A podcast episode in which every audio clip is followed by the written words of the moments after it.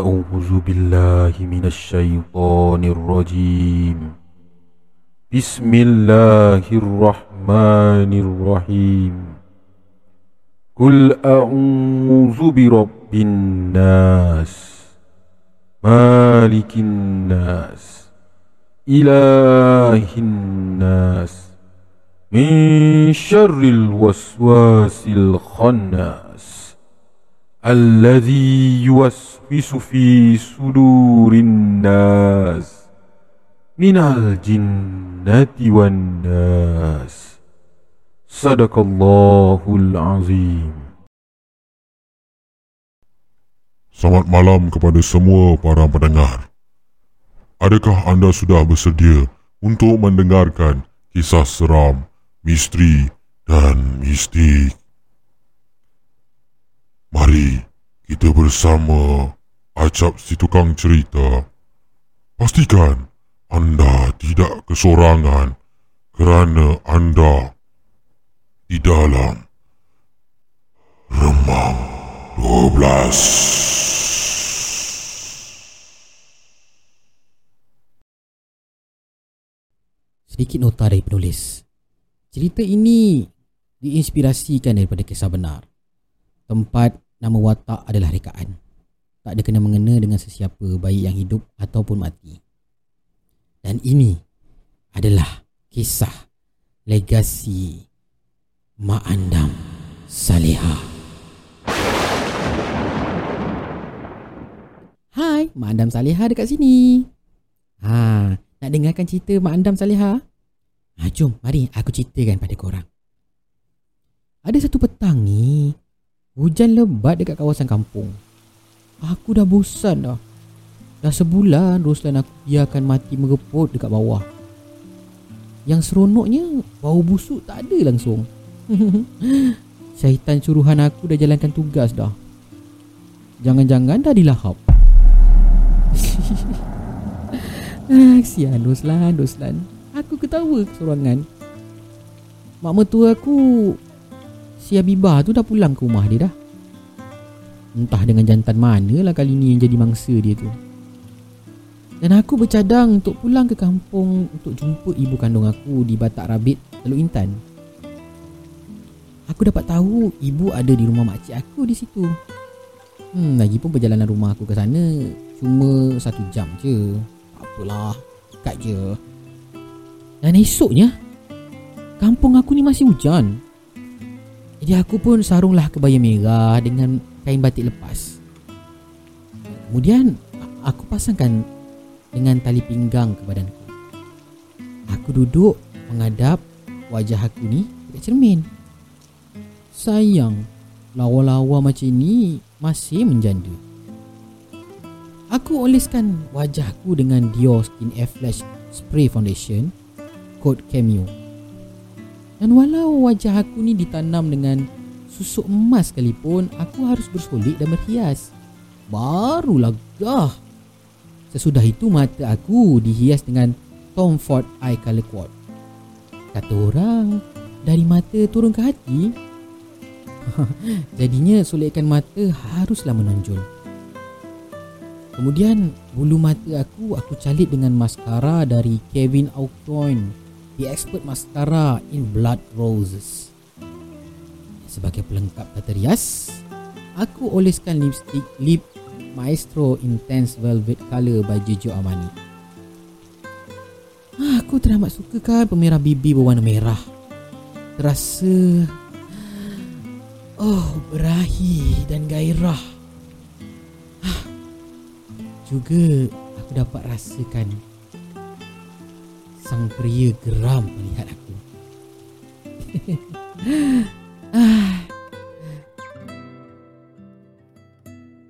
Aku tiba di bandar, aku naik private sapu waktu itu.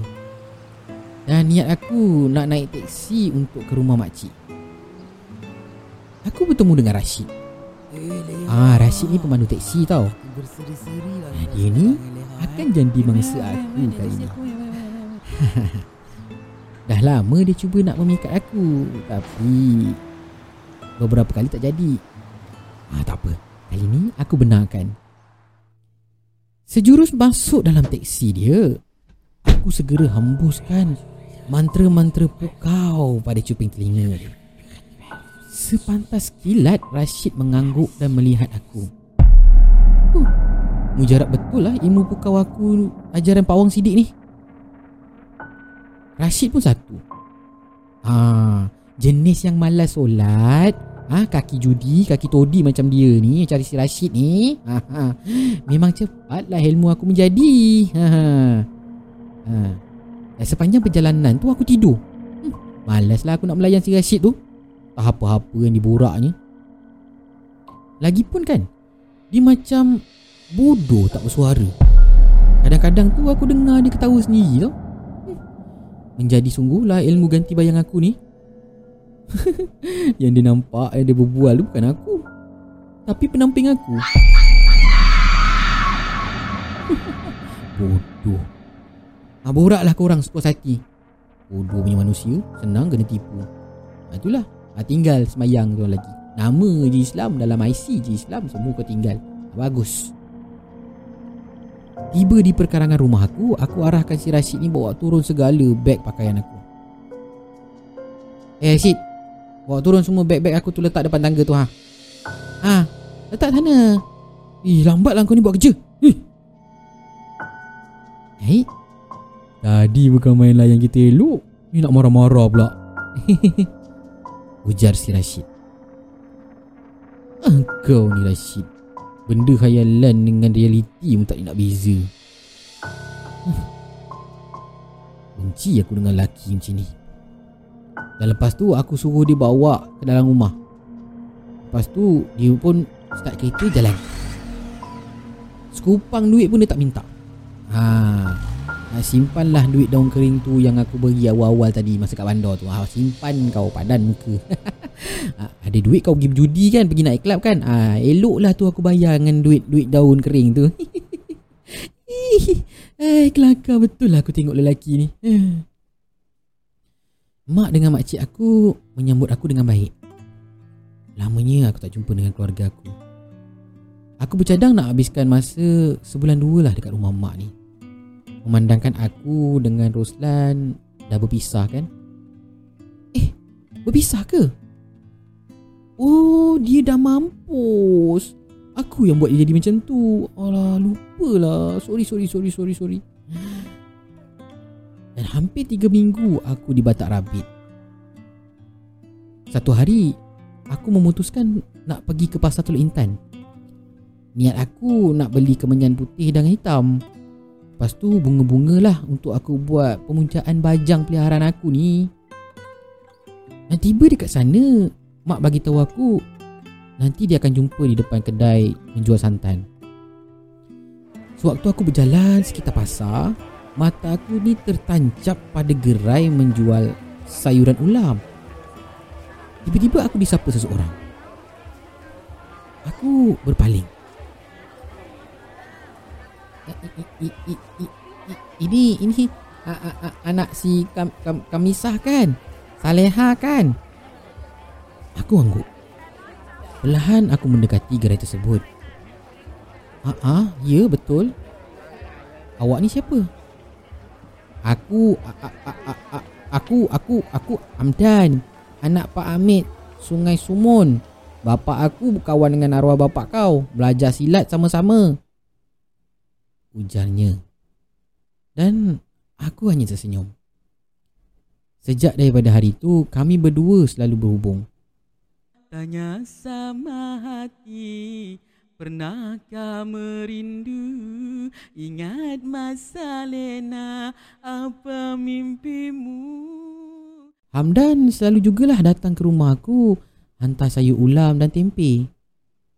Ya Aku sangat gemarkan tempe. Sedah hampir 10 hari berturut dia datang ke rumah aku. Aku tak lakukan apa-apa pun Entah Kenapa entah dia menurut je kata-kata aku ni Eh korang nak tahu tak Mak aku kan sebenarnya tahu tau Apa yang aku buat pada Roslan Tapi kan Mak aku tak pernah larang pun Okey okey lah kita sambung cerita Okey dipendekkan cerita Aku terimalah Hamdan ni sebagai kekasih aku. Aku langsung tak kisah. Tapi aku selidik latar belakang si Hamdan ni. Rupa-rupanya you guys, dia ni mewarisi harta peninggalan bapak dia. Tanah sawah dia je hampir 10 hektar.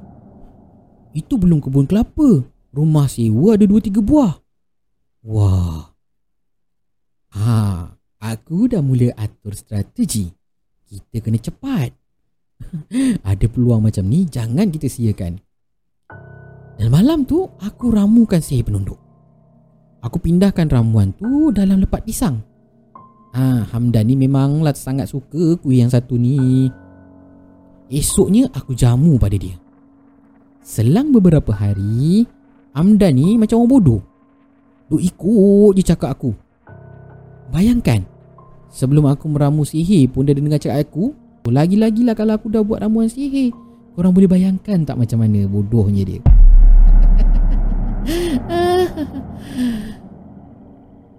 Lepas itu perlahan-lahan aku korek rahsia tentang harta pusakanya. Aku dah mula gelap mata dah waktu tu. Langkah pertama, aku suruh Hamdan jual tanah kebun kelapanya kepada aku. Dan korang tahu tak? Aku tak keluar satu sen pun. Hamdan yang ke pejabat tanah nak uruskan segala dokumen. Hai, mudah betul. Semudah ABC. Tanah kebun kelapanya kini menjadi bilik aku. Kemudian aku terdengar cakap-cakap orang kampung tentang hubungan aku dengan Hamdan. Kata Hamdan, heboh di pasar ni berbual hal kami. Hal yang buruk-buruk katanya. Aku ketak bibir. Kemudian aku arahkan si Hamdan ni bagi tahu aku siapa yang bermulut lancang tu. Lalu Hamdan pun mengadulah kepada aku. Banyak perkara dia adukan kepada aku tentang yang dia selalu dibuli oleh kawannya kat pasar, selalu kena ejek dan macam-macam lah. Dan untuk pengetahuan kalian semua, Hamdan ni bila dia cakap, dia gagap. Hmm, hal ni yang jadi bahan ketawa kawan-kawan dia. Mereka gelar si Hamdan ni Hamdan gap-gap. Hamdan gap-gap. Ha, aku pun dah ikut gagap dah. okey, okey, okey.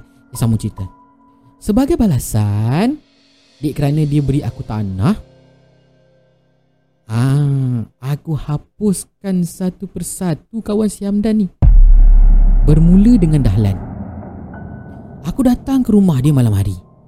Aku bacakan mentera, kemudian aku tiupkan ibu santau busung pada Dahlan dan juga isteri dia. Malam itu saja, hampir sepuluh buah rumah aku kirimkan santau. Semuanya kawan Siam Dan. Eh kelakar you all. Kelakar sungguh. Malam tu kan Macam orkestra tau. Sana sini orang menjerit. Ah Ah Ah Oh Ih. Ay, suka suka suka. Badan muka dia orang. Ah, Masing-masing perutnya pecah terburai. Oh, mulut kau ajar kan? Ah, Macam tu je ubat dia Kampung Sungai Sumun waktu itu gempar dengan peristiwa orang mati perut pecah terburai. Hamdan tanya aku tentang hal ni. Tapi aku menidakkannya. Kata Hamdan lagi dia ngeri melihat mayat Dahlan. Mata putih dia kelihatan, perut dia terbelah dua, isi perut dia umpama ditarik keluar. Dan sejak hari itu kehidupan Hamdan bertambah ceria. Perniagaannya laris, Tempenya masyhur serata perak. Saingan perniagaannya pula semua aku santau. aku hantar pelesit, aku hantar bajang peliharaan aku untuk buat kacau bilau. Hamdan tanya aku tentang beberapa ilmu iblis kepada aku. Jadi, aku wariskan ilmu gerun rimau pada dia.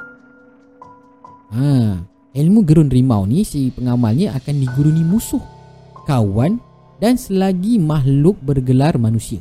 Ha, oleh itu, aku perturunkan taring harimau jantan mati berangan kepada Hamdan. Tapi, dia perlu mengikut beberapa pantang larang ni. Pertama, tak boleh ambil wuduk. Kedua, tak boleh jejak kaki ke masjid atau surau. Tiga, tak boleh makan pulut. Keempat, tak boleh berkawan dengan keturunan Laksmana Bentan. Ah, orang yang nama dia pangkal dia megat-megat tu, ah tu semua Laksmana Bentan punya keturunan lah tu. Dan yang terakhir, yang kelima ni, ah perlu mandi sebelum subuh. Okey? aku dah takutkan Hamdan supaya jangan dilanggar pantang ini. Selama sebulan tu aku tengok dia, dia amalkan amalan ilmu gerun rimau ni. Hmm, okeylah. Hmm. Memang semua orang tunduk dengan dia. Cuma satu yang aku tak boleh nak baiki. Dia punya gagap tu. Malu benar kalau keluar dengan dia ni Ai, hata koma Aku rela dia diam lah dari dia berbicara. Hmm. Sebagai balasan Aku minta lima buah rumah sewanya Yang terletak di kampung gajah. Aku mohon supaya nama aku di dalam geran Semuanya diturutkan oleh Hamdan. Aku tak mahu wang tunai Kerana nanti Yelah cepat habis kan Beli tu beli ni kan? Ah, Aku nak aset Aset boleh dibiak Jadi pelaburan yang menguntungkan. Bila dikira Hampir 3 bulan aku di Batak Rabit. Hmm, rumah Roslan tu entah apalah ceritanya. Ah, biarlah. Rumah tu geran dia atas nama aku juga Kalau aku nak jual pun bila-bila masa pun aku tak kisah. Mak ada bagi tahu kepada aku supaya berguru dengan beberapa guru santau. Eh, mak aku pun sama naik. Oh. aku angguk je lah tak setuju. Dan disebabkan itu, aku berkelana ke Pantai Remis dan Kuping. Mak yang beritahu tempat yang dua ni ada orang yang hebat meramu santau. Aku masih muda dan aku masih tidak ampuh meramu santau. Kadang-kadang tu santau yang aku ramu ni tak jitu dan padu. Sekadar perut meletup, perut terburai. Tak berapa best lah. Aku nak yang lagi dahsyat dari tu. Mungkin lintah keluar ke, lipan bara merangkak keluar ke, ataupun ada gajah keluar daripada perut ke. Bergurau pula. Lalu aku berkelana lah di dua tempat itu hampir seminggu. Selepas berguru, nak saja aku bunuh kedua-dua guru aku ni. Tapi, syaratnya aku kena masak dulu ilmu santau tu. Maksudnya aku kena mahir lah cara-cara meramu dan ilmu aku tu makin lama makin matang kan. Agak tak berbaloi lah kalau aku bunuh mereka berdua ni sekarang kan. Nanti-nantilah aku bunuh dua keparat ni. Guys, sedar tak sedar, Lengkaplah lima bulan aku di Batak Rabit. Mak aku ni sibuk niaga dengan makcik aku ni dekat bandar Teluk Intan. Jadi aku bercadang lah nak segera pulang ke Kelang. Ha, Rumah si Roslan dah hanat tu. Tapi hajat aku terbantut. Hamdan minta tolong aku andamkan anak saudara dia. Ha, Hamdan ni duda anak lima. Tapi semua anaknya dah berumah tangga. Ha, Isteri dia mati bersalin tapi mula-mula tu kan aku malas tau. Bila aku lihat lambaian sawah padi ni Membuatkan aku tertarik. Teringin rasanya nak mempunyai relung sawah. Aku setuju. Walaupun anak saudaranya dah ada pelamin dari butik yang lain Tugas mengandam dan menyolek tu urusan aku. Daripada tapak sirih Hiasan hantaran serta solekkan ada bidang kerja aku ketika itu. Aku sebenarnya tertarik dengan bakal suami anak saudara Hamdan ni. Sehingga orangnya kerja dekat pejabat menteri besar. Aku mula mainkan peranan. Aku sihirkan pandangannya. Satu malam, aku goda bakal suami anak saudara Hamdan dekat rumah dia. Akhirnya, kami berdua terlanjur Dah lama aku tak disentuh. Terasa nikmat malam itu. Masih terasa hingga kini.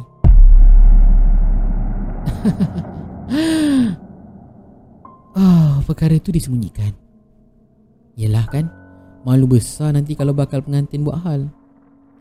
Sehari selepas mereka bernikah, aku hasut anak saudara Hamdan. Dik, Orang lelaki zaman sekarang ni Kita kena ikat takkan nak harap cinta dengan sayang je. Suami awak tu ada rupa. Kerja dia pun baik. Awak tu suri rumah duduk kat rumah je.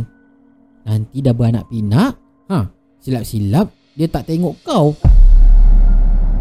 Aku menghasut. Tapi macam biasa dia tak akan terus termakan umpan. Selang beberapa hari, anak saudara Hamdan datang pada aku. Dia mohonlah supaya diberi tunjuk ajar untuk kawal lelaki dia. Aku senyum. Pelanduk dah masuk jerat. Mudah je. Aku ajarkan anak saudara Hamdan tu ilmu nasi tangas. Ilmu yang sangat mudah dan ampuh untuk tundukkan sang pria. Pria terhebat. Konon pria terhebat.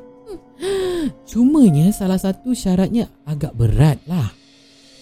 Dia cuma kena dapatkan aku kepala orang lelaki yang meninggal. Ah, tak kisah cara mati dia macam mana. Apa agama sekalipun aku tak kisah. Ah, yang penting dia sendiri kena gali dan penggal kepala mayat tu. Seperti yang aku jangkakan. Anak saudara Hamdani setuju eh. Dan setelah aku ajar dan diberi makan nasi tangas hingga cukup kitarannya 10 kali. Ternyata suaminya hanya melihat isterinya je. Oh iya. Pasal Hamdan. Aku dah puas dah kikis sata pusaka dia ni. Jadinya aku nak elakkan perkara takdir ini berlaku Perlahan-lahan aku menghembus sihir pembenci kepada dia Biar dia benci dan lupakan aku Berapa bulan lepas tu kan You all nak tahu tak Hamdan ni mati kemalangan tau. Kereta dia terbabas masuk tali air. Ha, Yelah lepas beberapa bulan lah aku Aku Aku bagi Aku hembuskan sihir pembenci ni pada dia. Alah isiannya si Hamdan gagap tu. Dan sudah tiba waktunya aku ke tempat lain. Aku kurang berbual dengan mak dan makcik. Dah puas kami berborak waktu awal aku datang. Mak dan makcik sibuk cari duit. Cumanya mak ada kata kepada aku Carilah ilmu yang lain pula Aku senyum je. Makcik bagi tahu aku supaya aku menghala ke Johor. Ha, Aku sedikit terkejut. Jauh. Tapi macam ada hasil yang lumayan. Dan ibu santau ni Aku kena lepaskan juga. Tak bolehlah aku kemam lama-lama. Badan aku juga yang naik bisa nanti kan? Mungkin aku boleh lepaskan dekat sana? Sebelum berangkat sempat jugalah aku ambil kereta Proton Saga berwarna biru kepunyaan Hamdan. Hamdan, Hamdan. Aku takkan lupakan kau. Riwayat kau pun dah habis. Hai. Menderita kau kan? Mati pula. Lakar betul lah Hamdan ni. Baiklah, teruskan cerita aku. Makcik berikan aku setebis kertas. Tertulis alamat tempat yang perlu aku tuju. Ah, ni laki bini dia tukang urut tau. Kau tak ada ilmu urut kan? Ah, takkanlah nak mengandam je. Ilmu bidan dan penanggal kau tak kuasai lagi. Ah, lagipun aku dah telefon dia orang dah. Ah, dia orang tahu kau nak datang. Senda makcik. Aku cuma tersenyum. Di kertas itu tertulis alamatnya di kawasan Benut, Pontian. Perjalanan selama 8 jam amatlah memenatkan. Sepanjang itu juga sempat aku melepaskan beberapa santau angin di beberapa buah gerai. Dan akhirnya aku tiba di perkarangan rumah Ali dan Ani. Setelah aku bertanyakan beberapa orang kampung lokasi rumah mereka berdua ni. Aku ada berhubung dengan telefon sebelum ketibaan aku tu Tapi ketika itu aku bercakap dengan Ernie Katanya Ipa si Ali Entahlah, tak tahulah Jadi aku pun turunlah dari kereta Kebaya ketat aku ni Aku sarung dan aku berkemaskan Dari atas beranda Ada dua susuk tubuh Seorang lelaki dan seorang wanita Dan aku dapat rasakan yang itu Ani Isteri kepada Ali Aku dipelawa naik dan disambut mesra. Aku cuma tersenyum dan diam. Lalu aku perkenalkan diri aku. Aku sempatlah mengerling ke arah lelaki yang bernama Ali tu. Terbeliak mata dia tengok aku. Belakang tengkuk aku juga terasa panas. Hmm. Ini bukan sebarang orang ni. Ini kalau aku tiup, aku punya ilmu ni mau tak jadi ni. tak apalah. Aku dijemput masuk. Dan benar telahan aku. Ini adalah Ani, isteri kepada tuan rumah iaitu Ali. Ah, yang dekat luar tu suami saya, yang tadi yang puan nampak tu suami saya Ali. Ujar si Ani kepada aku. Ah, puan ni datang nak berurut kan? Ah, kemudian nak belajar sikit-sikit eh. Boleh, boleh, boleh. Tak ada masalah. InsyaAllah saya cuba. Saya boleh ajar. InsyaAllah. Aku senyum. Sejurus itu dari luar daun pintu, aku lihat Ali berdiri memandang aku dengan mata yang buntang. Tangan dia, aku nampak dia genggam tau. Mungkin dia marah pada aku. Entah. Tapi kalau nak try, marilah Ali. Kau tunggu. Selepas aku tamatkan riwayat isteri kau ni, aku habiskan riwayat kau pula Ali. Tunggu kau tunggu. Kau silap orang Ali. Kau ingat aku ni siapa? Ha? Kau nak tenung-tenung macam tu? Ha? Eh. Aku Mak Andam Salihah lah.